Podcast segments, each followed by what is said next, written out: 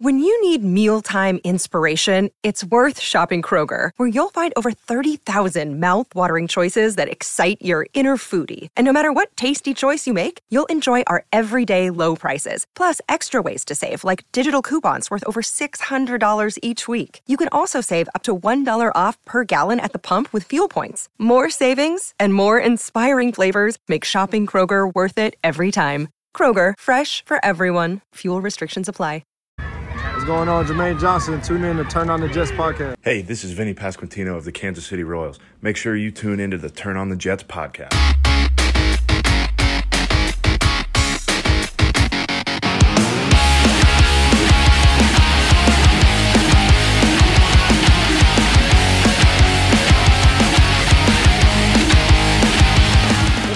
Everybody? Welcome back to the Turn the Jets podcast. I'm your host, Will Parkinson at WillPaul11 on Twitter, Instagram, and TikTok. Obviously, yesterday, some uh, some pretty important news. Aaron Rodgers uh, and the Jets, um, you know, are now uh, now kind of partners here. Aaron Rodgers will me coming to the Jets. Got Leger Douzable to come on, talk a little Rodgers, a little NFL draft. Two days out, you know, here we are. How we doing today, man? I'm good, man. We were just talking off camera, man. Just trying to finish a lot of these day three guys. Um, locked and loaded have seen over 360 plus guys and still just plugging away at it, getting ready for the draft with CBS Sports. So it's a grind, man. I, I love it though, because you know, so many dreams are realized this weekend, whether you go first round or whether you go and draft it, you're doing something that a lot of people in this world would never even have a chance to do. So I mean, it's it's a blessing to see guys all that hard work they put in kind of come to fruition this weekend when they get their name called or whether they just get a phone call saying that they're going to be an undrafted free agent.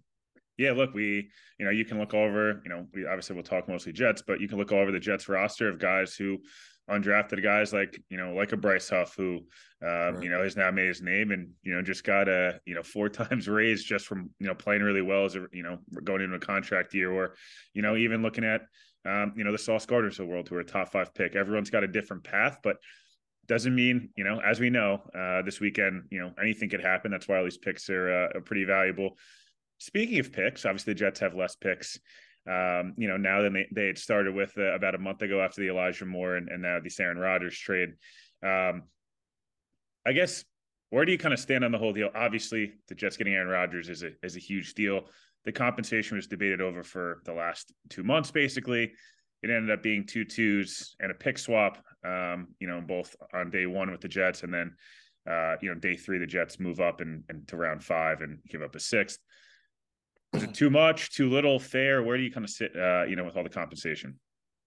I mean, after actually doing some research and looking at, you know, the point system for what each draft pick is worth and the compensation to get a four-time, like you said, MVP and Super Bowl champ Aaron Rodgers, it actually ended up being even out. When I first heard the news, I thought it was a bit much on the compensation side. When you look at it as a whole, there's no guarantee or protection for the Jets in 2024.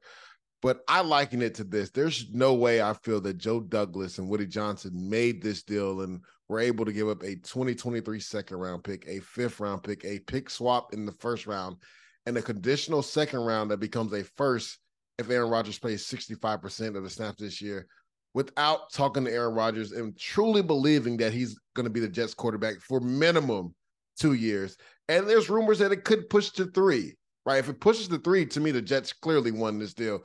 If it pushes to two, then I think it's a it's a it's a it's a squash, right? I think both teams realized that there was a deal that needed to be had, and there was fair compensation if this is a two year deal for Aaron Rodgers. Because if you just look at what it has cost other teams to get a Matt Stafford, a Russell Wilson, right?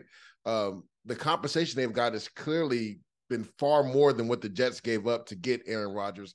And Aaron Rodgers is more accomplished than both of those guys. Right now, he's a little bit older, obviously, but the guy can can still sling it. I like it to, to one of our favorite clips, Will, is the Miami game last year, Green Bay, where he literally rolls out to the left and flicks the ball and it goes 60 yards in the air to Marcedes Lewis down the field. That shows you that the arm strength is still there at 39 years old. So I think it ended up being a fair deal for both sides, right? They needed to get Green Bay needed to get some conversation to really truly evaluate their quarterback, Jordan Love, to see if he is the quarterback of the future. And the one key piece, the main key piece the Jets were missing in making a viable playoff slash Super Bowl run last year was the quarterback position, and both teams got what they wanted.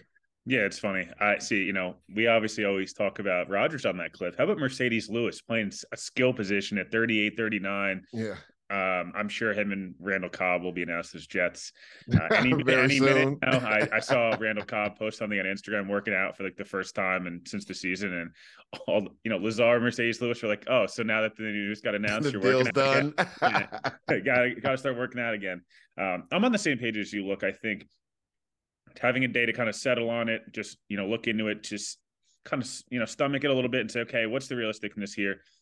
I've been saying for a while, there's no way that Rodgers is only playing one year. It just felt like all the comments before he had said that 90 10 thing were all about how he still has the competitive fire. He said in camp last year he wanted to play three more years at mm-hmm. least, and that was obviously going to last year.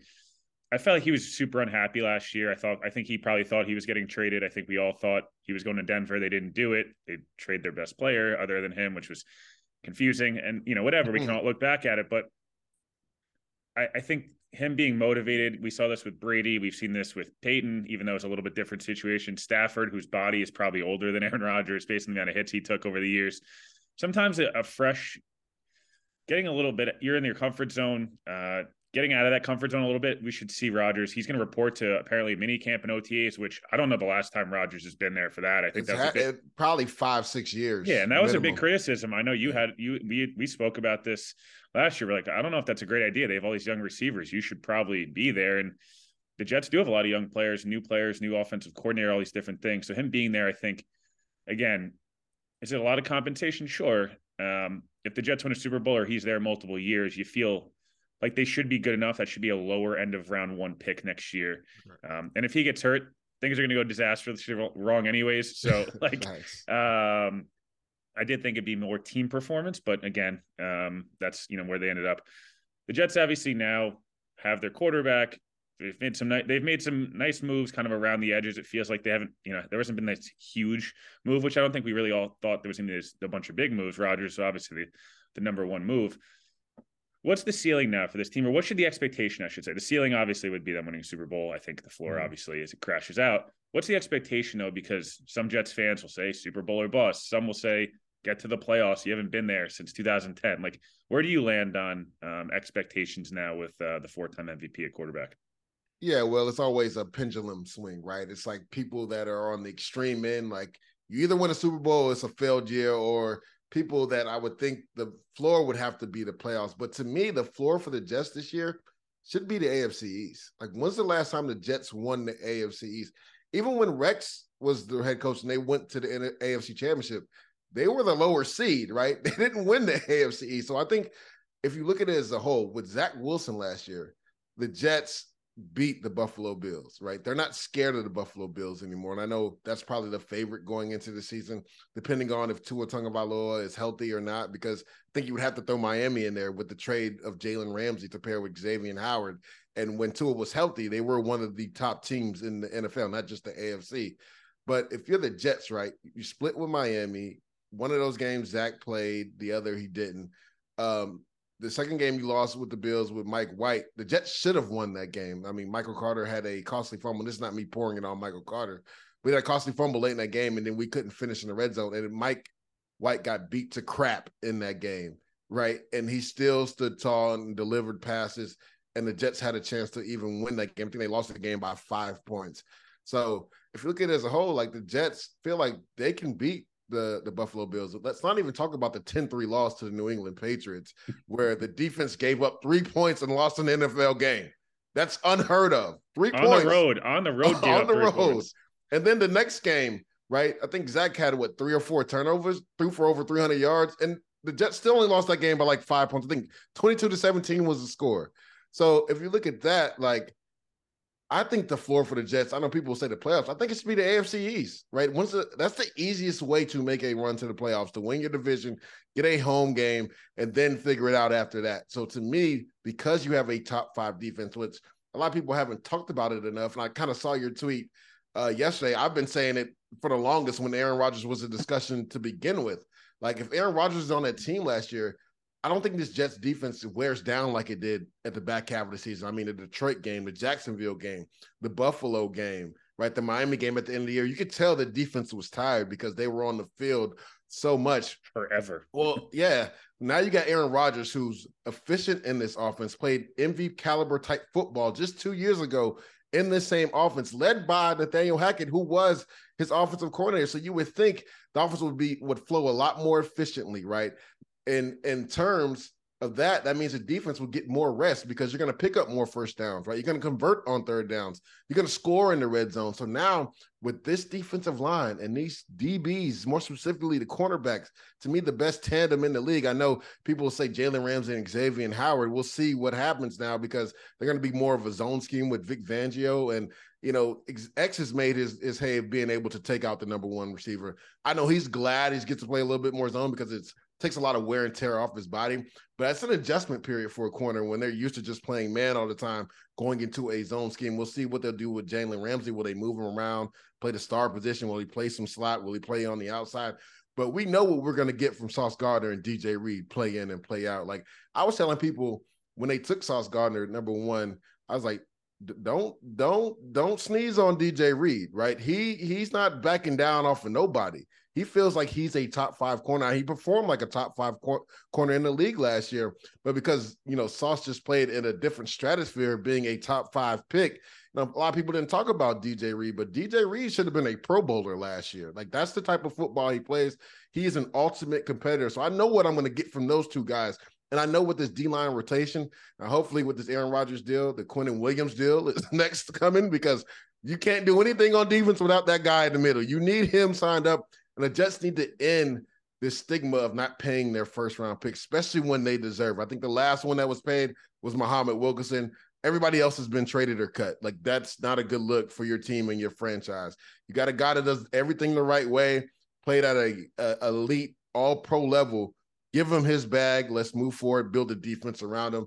I just think with Aaron Rodgers in the fold, this defense will be a lot fresher. That pass rush will be a lot fresher in the back half of the season, and those corners are uh, most likely getting even more turnovers now because of the D line being able to hum in the back half of the season. Yeah, I think you you look at a couple of points there I want to kind of touch on before we get to some of the draft stuff. One, the defense, I, I couldn't agree more. Look, I know there was you could look at again, it's always the the pendulum of ever oh, they played a lot of backup quarterbacks. Well, they played with the third and fourth string quarterback. So you have to look at it from that perspective. A, that was they had five, six new starters last year, a bunch of new rotation pieces there was a lot that changed from 2021 to 2022. And this defense was fantastic. Aaron Rodgers in his career, 80 and 10 in the regular season when his defense does not give up 20 points. The Jets as a whole last year, even including um, a couple of games at the end of the year where, you know, gave up over 20, still averaged giving up under 20. So, right. You know, uh, should be, it should be a recipe for success. I mean, Right? Not, not, to cut you off, Will, but if if Aaron Rodgers on this team in a down year, right? I think the Jet the Green Bay Packers averaged right at 21 points. I think it was 20.8 points per game. If the Jets were to score 21 points per game last year, they would have had five more wins. They would have been competing for the AFC East and maybe the number one seed in football with just that. And that was a down year for Aaron Rodgers. Now you're talking about a pissed off, motivated Aaron Rodgers. 37 and 4 is what happened last time he was pissed off. Touchdown to interception ratio. 26 and 12 that's a career year for most people in 20 as far as touchdown to interception ratio. That was a down year for Rodgers And the Jets just had that t- Rodgers, they again would have been fighting for the number one seed in the AFC.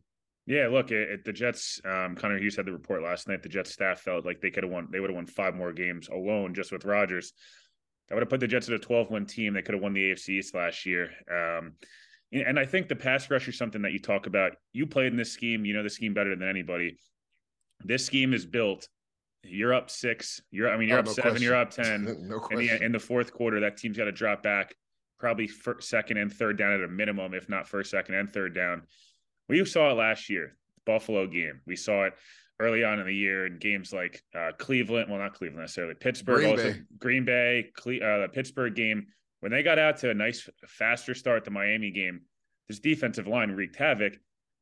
You should get even a better year from Bryce Huff because he should be playing more consistently. Um, you should be getting a better year from Jermaine Johnson. He should right. grow as heavily in the year two. The guy that I think, you know, we we talked a lot about people whether he's going to get cut or retained. Carl Lawson's going to be in a second year post Achilles, and anyone that's had a major injury knows usually it takes a year to kind of get you really your feet wet. And I'm not sure. saying Carl's going to be a 12, 13 sack guy, but does he get to nine from seven? Does he get to nine? Does Bryce Huff get to five and a half? Does um, you know, Jermaine Johnson go from whatever he was three and a half to six? Like those things are going to start to add up. And the turnovers you mentioned, uh, Michael Carter said on the pod a couple weeks ago. I feel like I had five or six drops just against the Patriots alone. And he then did. now we're talking about yeah, he did. And then Sauce, DJ Reed, these other guys, and the safety play should be better. Uh, Lamarcus Joyner was obviously super banged up at the end of the year. I think Whitehead dealt with that ankle injury early on. It was never the same. I say a lot to say I agree with you. I think the AFC East host a play home playoff game. How about that? Like let's whether that's you're hosting um, you know, on divisional round, whatever it may be, try to host a division a playoff game that has not happened in, in 21 years, which is disgusting, but it's the truth. They beat Peyton Manning 41 nothing back in the day. Um, I want to get to the draft because obviously this this affects the draft a little bit. They're going to go from 13 to 15, which I don't know how. It's hard to tell how much of a difference because the quality of player might not be different, but the position where that quality is is is the key, right? We still, I think everyone believes offensive tackle is still in need, even if you love Mekhi Becton, which I'm rooting for him. I think we all are. I think him getting himself in shape and having a full offseason to recover. He changed agents. He's working out up here. He's a dad now. There's a lot of things that give you optimism and hope he could come back. But Duane Brown had a season-ending injury. He played through it, but should have probably missed the whole season. Max Mitchell, season-ending injury. Becton, season-ending injury. AVT. It's like anyone that played tackle for the Jets last year basically, uh, basically was was a corpse. So, yeah. Um, do you still think they go tackle? There's some, you know, Buzz Todd McShay said today he thinks it's more likely they would go Calijah Kancey at 15 than go at Darnell Wright. Where do you kind of sit with 15, and then we can kind of work our way in, you know, to round two and three? Yeah, first and foremost, I'm glad that you brought that up because I think a lot of people were on Joe Douglas, and it's like as a GM, I brought in four different guys. Like, what am I supposed to do when they all have season-ending injuries? You talked about it. Duane Brown got hurt early, early in the year. George Fant got hurt early in the year, and he was coming off a really good year. He was going to get extended, and then yes, literally, he was coming off a really good year the year before. I mean, Mekhi Becton looked good in camp, right? I mean, he had dropped weight, was looking better, and then a fluke you know, thing happened in training camp where he's done for the year. Max Mitchell uh, something off the field happened to him in regards to what him dealing with something medically, and he's done for the year. So it's like, what are you supposed to do? I think Cedric Ogbuehi signing back was a good signing because he played well when he was healthy in there. So now you got some depth there. We don't know what Duane Brown is going to technically do. I think when you sign a guy like Aaron Rodgers, you feel like you can play another year, right? Because now you have an opportunity to maybe make a run. Uh, to your point, uh, plus at twelve million, I'd play. Yeah, it doesn't hurt. That doesn't hurt at all. I would would not be surprised if they try to maybe try to restructure that or do something to change that number. But uh, to your point, I agree with hundred percent with Mekhi Becton. Like I, you could tell he's motivated. This is probably the leanest he's ever looked. He's ready to go. And he has an opportunity to make some real money because you know the Jets most likely aren't going to pick up a fifth year option, or they didn't already. I think. No, I doubt they option. will. Yeah, they have to yeah. decide next week. I think so. After this would, year, I think he even he would know, right? Even if, yeah. I think even he would admit, like, I got to go prove it this year to get, yeah, you know, get for sure. But that's what I'm saying. He's in a good spot because if he goes out there and balls out, he can get paid, and right? He doesn't have to wait one more year. Yeah. He's a 24 year old left tackle in the market. That doesn't happen. Exactly. So like he has a really great opportunity. I think he understands that. I'm really excited. I was always excited about about the Max Mitchell pick.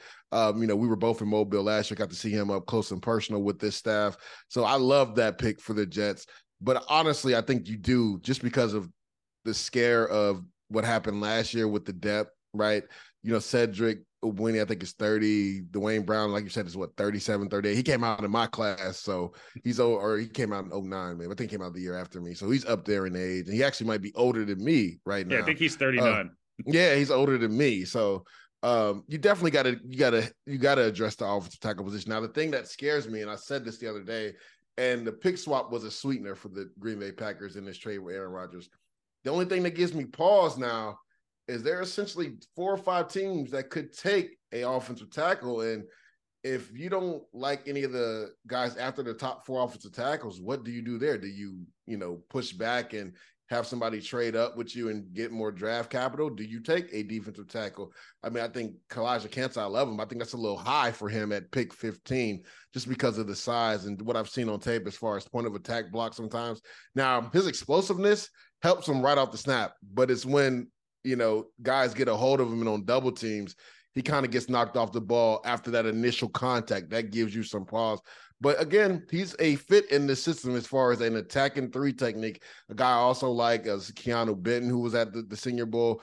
I think his best pass rush days are ahead of him, right? He was unblockable at the Senior Bowl. And if you turn on that Illinois tape, he put on a pass rush clinic versus the Illinois, um, you know, fi- fighting Illini. Mm-hmm. Um, another guy that you know I'm really high on, Tommy uh, Adebawore, Adebawore, right? He has some versatility as far as position flexibility, where you can line him up at five technique in. He can line up A inside little of the three technique. JFM-ish.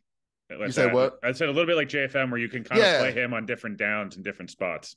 Correct, but the thing is, at the Senior Bowl, they exclusively played him at three technique, and he stood in there on double teams. And if you watch the Ohio State game, they played him more at three technique, and he dominated in that game. I mean, he gave Luke Wypler all types of fits inside, and also at three technique, just you know, creating havoc, setting the edge from the three technique position. He did that because he has that explosion, and we saw that in his forty yard dash. We saw the explosiveness in his forty not his forty yard dash. So we see that there's some options for the Jets now. This isn't a deep interior defensive line group, so if you want one, you most likely have to take them in that by the second round. I just think at 15 it's a little high for any of those guys. And say you know Peter Skoronski is gone, say Paris Johnson is gone, Broderick Jones, who I mocked to the Jets at 13, he may be gone. So Darnell Wright is a guy who, to me, is a pure right tackle. Can he be a scheme fit? Yes, he can play in his own scheme. I think he's better suited in a G scheme because he likes to rip the head off off of people. Literally, like he put Will Anderson in the blender. So if you're really high on those top three guys and you got you know Darnell Wright sitting there at 15, but you're not in love with him, what do you do there? Do you trade back? Anton Harrison is a guy that people have you know talked about talked about too. I think it's rich. I think he's more of a second round pick. I don't think he's a first round pick. I think he's a, a project. You know, he's going to need some time to really be the guy at tackle. So I mean, it's it's it's interesting, Will, because it's like it was a sweetener for the Green Bay Packers, but it's like, did you miss out on potentially getting a Broderick Jones by moving back two spots? Because I look at the Raiders, they could potentially take a tackle. Tennessee could potentially take a tackle. I mean, Green Bay, I know people are talking about they got a pretty good old line, but you know, Bakhtiari hasn't been healthy in like three years. Who's to say they don't take an offensive tackle to protect their young quarterback as well? And I, am pretty sure that New England's going to take an offensive tackle. So I, it's it's a weird position to be in. You know, people saying it's not much moving back two spots. In this draft, it could mean a lot just because it's not really top heavy as far as the draft. Like I heard some scouts say they only had 20 players that they had with a first round grade. So like you're at the cusp at 15 before that 20 spot. And if one of those tackles is one of their top 20 players eh, and you miss out on one, then it's, it'd be interesting to see what Joe Douglas play is after that. Yeah, look, there, there's a couple of different scenarios. I think I don't mind the, the idea of going defensive tackle. I don't mind the idea if you loved if JSN's I don't think he's going to be there, but if you loved and you said, you know what, let's go the Bengals route and just give Aaron Rodgers a thousand weapons, Garrett Wilson, JSN, and uh, Mecole Hardman, whoever, and Lazard, and all these guys for the next three, four years is going to be the best, you know, or best, their top three receiving duo in the league. Mm-hmm. Sure. I think we're going to know a lot about how they they value the offensive line. I think last year, me and, and you both thought they'd take Ike Ekwonu at times. Uh, I thought, you know, a lot of people thought O line perfect fit, and they didn't. And that meant, you know, obviously that showed me not only that they love Sauce, but they felt comfortable with the group, whether they were right or wrong. It's yeah. not that's not relevant. If they went, you know, again, if they this year go defensive tackle, receiver, some safe, they're not going safety, but whatever. If they go into those positions, not Brian Branch, I like a lot, but I, I like not, he's man, a not, second round pick yeah. to me. I know some some people mocked him in the first. He's a second round pick. Yeah, if he's there at 43, sure, I'm all that's great. Yeah. You know, uh, Whitehead and Michael Carter, all these guys. That's that'd be a nice group. I say all that to say I'm just very curious what happens, and then and then the trade back scenario. I think the ideal dream scenario, I think, for the Jets is Will Levis falls because if Will Levis starts to fall, what team is going to go around 13, 14, 15? Okay, he's fallen far enough. The the premium isn't is expensive for a team that might need a quarterback.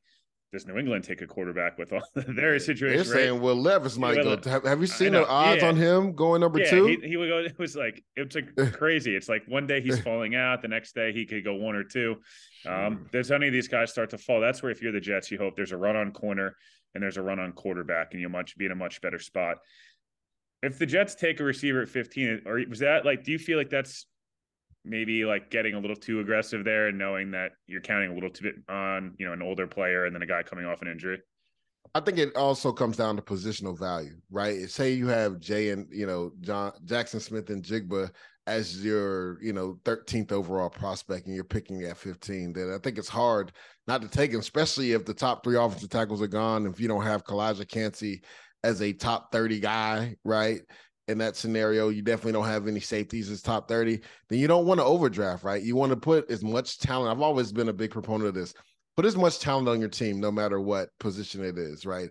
You could figure it out later. Like, you is Corey Davis going to be a trade chip? You know, maybe. Who knows? If you take Jaxon Smith-Njigba, I would almost bet that he would be at that point. Somebody willing to get a veteran receiver into the fold, uh, because now you're looking at having you know him, Allen Lazard, Garrett Wilson, Mecole Hardman. Like you're, you're five deep already, and you, that's before you get to. Um, what's my man number 11 oh, um, denzel mims denzel mims that's before even getting the mims right so it's like at that point one of those guys is most likely going to get traded but i think it's just also about it's all about how the, the board falls will and, and i think that's why if you're joe douglas you got to have a plan in place to if uh, one of the top three tackles isn't there when you decide to draft at 15 and, and to me like i said i like darnell wright I don't know if he's a pure fit in his own scheme. I think he's athletic enough to play in it for sure, right? And he's going to bring that physical nature. But I would love to see him in a G scheme, just just demolishing people that play in and play out. You know what's interesting? You, you know, you mentioned a guy like Darnell Wright. I, am curious, and then we'll get to just a couple of the other, you know, potential needs on, this roster and, and the Connor McGovern resigning, but quickly. But the Jets kind of need that long term answer at tackle, and it's just also how they view it. You know, AVT is he is he is he just going to be a guard for them? He played tackle at a nice mm. level last year.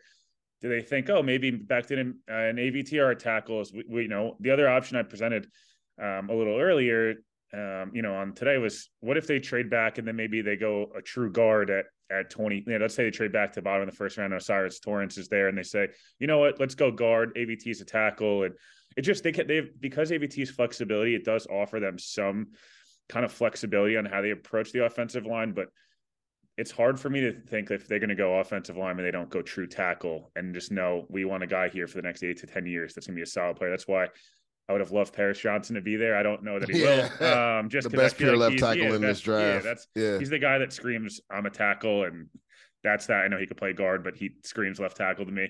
Um, obviously, we mentioned you know they do have uh, five other picks, I believe. You know they have 43 still. There was obviously a lot of rumors. Center at 43. They re-signed Connor McGovern. We don't know the the extent of the deal yet. I assume it's gonna be like one for five or something something in that range. He was at about nine million last year. Obviously, if yeah. he was going to get close to that, he'd still be uh, he'd probably be elsewhere. Does it eliminate center A and B? Is is that a, just the best player available situation at 43? Because there's a couple of places you could say your needs maybe this year, but there are more needs down the line where I look at like safety, center, uh, potentially defensive tackle as well. Yeah, I think the the Connor McGovern signing was massive. One because Aaron Rodgers, we know how he usually feels about rookies anyway. Um, whether it's receivers or offensive linemen, as far as not knowing what to do. So you got Connor McGovern, who's been in the system the last what two years. So he's going to come in knowing the system. Him and Aaron Rodgers will be on the same page. And he, he actually played solid. He's played really solid football. I know people have scoffed at him, but I'm like, like good centers aren't just walking around, right? And for the Jets to be able to make this deal happen, because honestly, I thought he was going to get seven or eight mil on the open market, and for him, nobody to have signed him to that, I think it was uh, again not a blessing for him, right? Because I want players to get as much money as possible, but for the Jets to be able to bring him back in the fold was monumental because now where you thought center was more of a need at maybe that pick forty three. Now it maybe not as much. I know I, I like John Michael Schmitz, and, and if he's there, I think you still take him right? Because now you're getting a center for the future. He has guard flexibility, played some guard at Minnesota as well. And what you talked about, being able to move AVT around, if you're not able to get a tackle, then you have that option as well. I think AVT is an all pro guard. I think it'd be a solid tackle, but I think it's more of an all pro guard uh, in that scenario.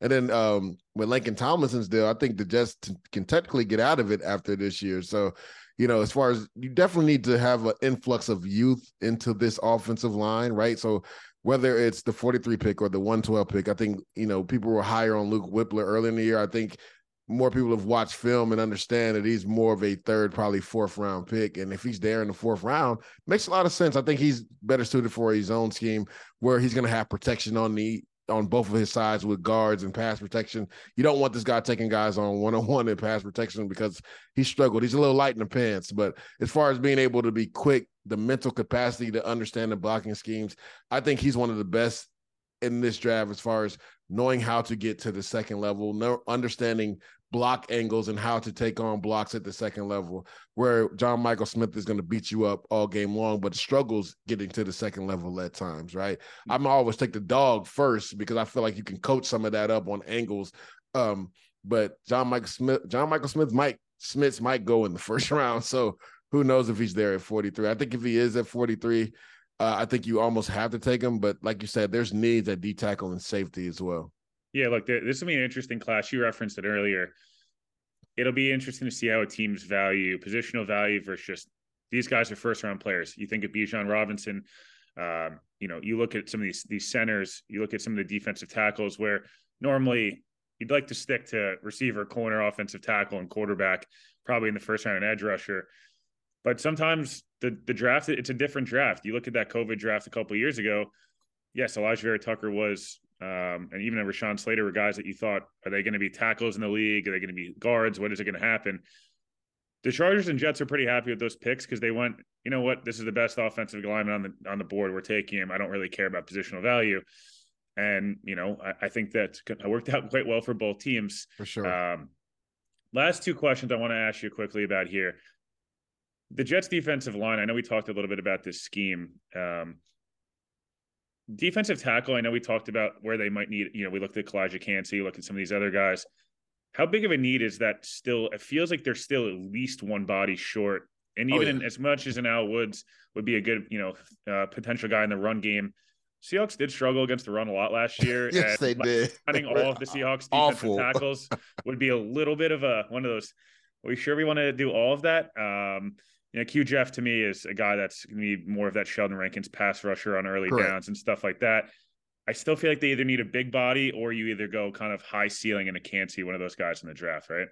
Yeah. So when you look at it, and I, you know, know Robert Saleh, I talk to him like once a week. Um, when he looks at defensive tackle, defensive line, period, it's all about foot speed and strain. And the three guys that we talked about earlier, Calijah Kancey, you know, Tommy Adebawore from Northwestern and Keanu Benton, they give you that that that ability. I think Keanu Benton has more of the body frame to potentially even play there at nose next to Quinnen Williams, right? So to me, he makes the most sense at 43 if he's there because you see the strain, right? You see the pass rush ability, and then you see the foot quickness, right? He's got some tree trunks, his legs. Yeah. So like, but like as far as like getting the Alwood, and I just it's kind of like going back to Foley Fatukasi. He wasn't a scheme fit, right? Great guy, right? And I think you've seen it when he went to Jacksonville how his production went up in one year because he's more of a fit for that type of scheme, not really for the attacking scheme that you know Robert Saleh has. So I mean, I know people talked about it, and I even talked about it like thinking about Al Woods and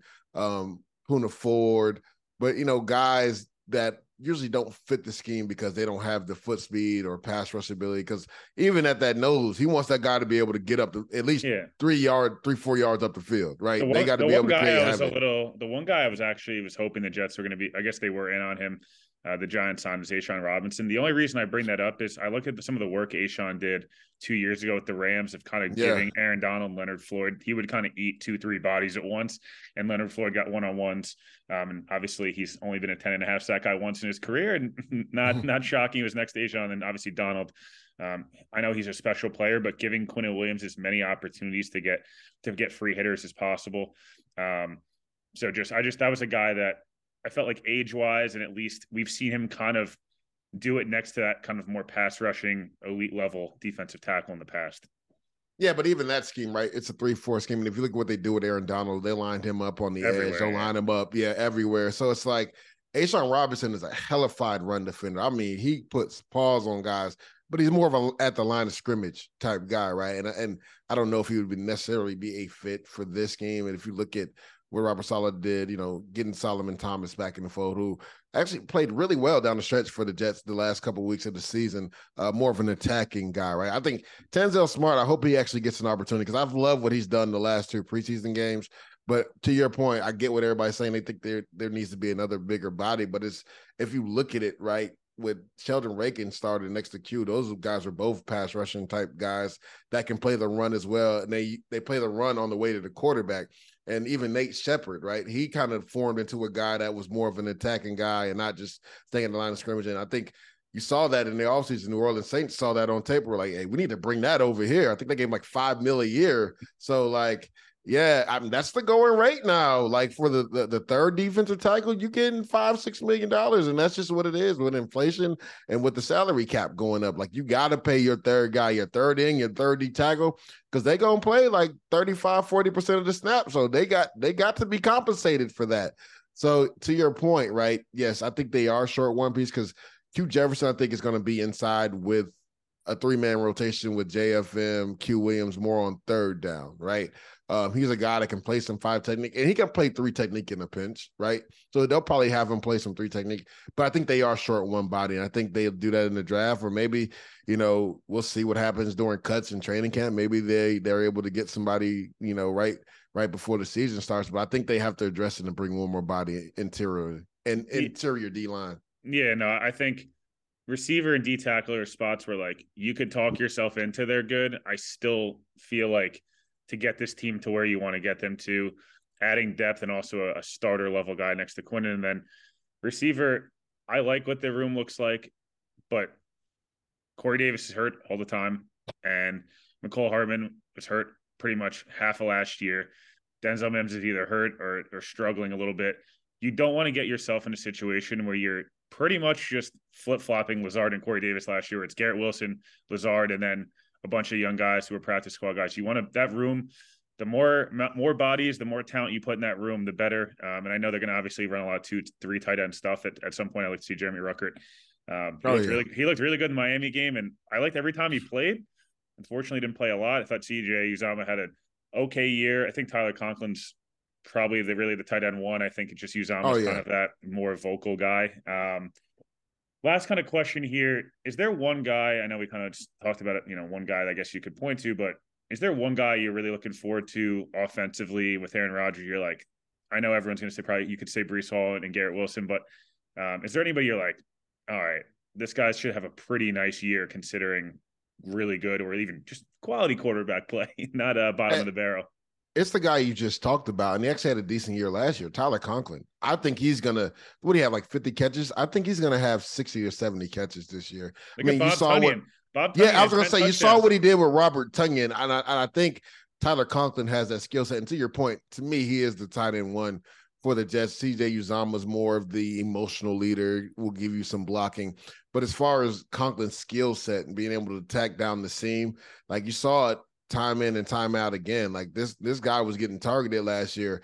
And with Nathaniel Hackett, I think with his history with Robert Tonyan, right before he had the knee injury, I think you could see that from Tyler Conklin this year. So again, yes, you could say Breece Hall, Garrett Wilson, those things are what's understood doesn't have to be said. But I think Tyler Conklin is a guy in fantasy, and we'll throw you some little fantasy news that you should really look at in fantasy drafts, right? He, he could be a tight end four or five this year with Aaron Rodgers. Yeah, look, he, you look at Robert Tonyan two years ago, ten touchdowns. The Jets have been horrific in the red zone, obviously due to some some poor quarterback play, amongst other things. Tight ends usually thrive with really good quarterbacks. We see it all the time. You look back to the the Julius Thomas year with Peyton Manning. Yep. You look back to obviously anyone that played with Tom Brady. The tight ends were obviously a mm-hmm. huge factor, and especially as these guys get older, as quarterbacks, they like to throw inside the numbers more because they know they can read the defenses. Also, they're confident enough and it takes sometimes less time than throwing these you know long outbreaking routes. I think again, you mentioned it. Um, this tight end, these tight ends, and whoever is going to line up at slot, whether they use Garrett Wilson in that Justin Jefferson role or Davante Adams role, whether it's they do bring in a JSN level guy, the slot receiver and and uh, and tight end in this in the system should should feast uh, quite well from a fantasy perspective and uh, and put up some big touchdown numbers. Yeah, before we get up out of here, uh, there's actually pretty good depth at the receivers now. I know a lot of people don't have a lot of first round graded receivers, but there's actually really good depth. When you look at Tank Dell, Jayden Reed from Michigan State, who could slip to the third, maybe fourth round. The Jets maybe package, you know, a couple of those fourth round picks and fifth round picks to maybe move up back into the third round is a possibility because if you're talking about pure slot guys, there's a lot of. I mean, Josh Downs, I think will be gone in the second round, so you most likely probably won't get him. Zay Flowers is probably going first or second round as well. But guys like Tank Dell, guys like I said, like Jayden Reed, who I really liked from um, Michigan State, and then even A.T. Perry, who's not a slot guy, a bigger guy. If you're looking for a bigger guy on the outside, I think he'll go second, maybe even third round as well. There's some good depth at receiver in this draft, so you can still get some good value in that third round. Just don't technically have a third round, but they could package some of those picks together to move up in the third. But maybe even the fourth. Maybe a Tank Dell falls to the fourth. Maybe a Jayden Reed falls into the fourth, and you still get a really good player. Yeah, I'm I'm excited to see what happen happens. Obviously, we had yesterday's episode out, kind of like a live reaction to Rodgers. Um, make sure you guys are obviously tuned into this. Tomorrow, uh, where Shamini will be on, we'll have something Thursday, and then uh, a bunch of stuff lined up for some draft recaps. So make sure you guys are obviously following Leger, which I assume pretty much anyone that follows me already does that. But um, appreciate you guys tuning in, and uh, you know enjoy Aaron Rodgers being a Jet, and, and try not stressing out too much today.